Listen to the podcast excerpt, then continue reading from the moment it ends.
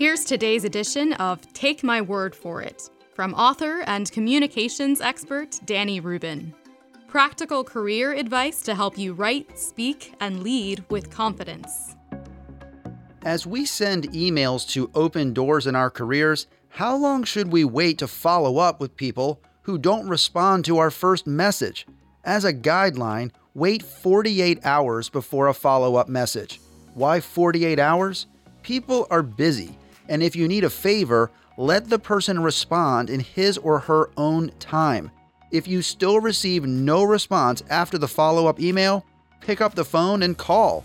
Be persistent, but never pushy.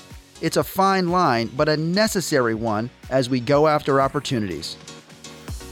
For more tips to improve your communication skills on the job, visit rubineducation.com. That's R U B I N education.com.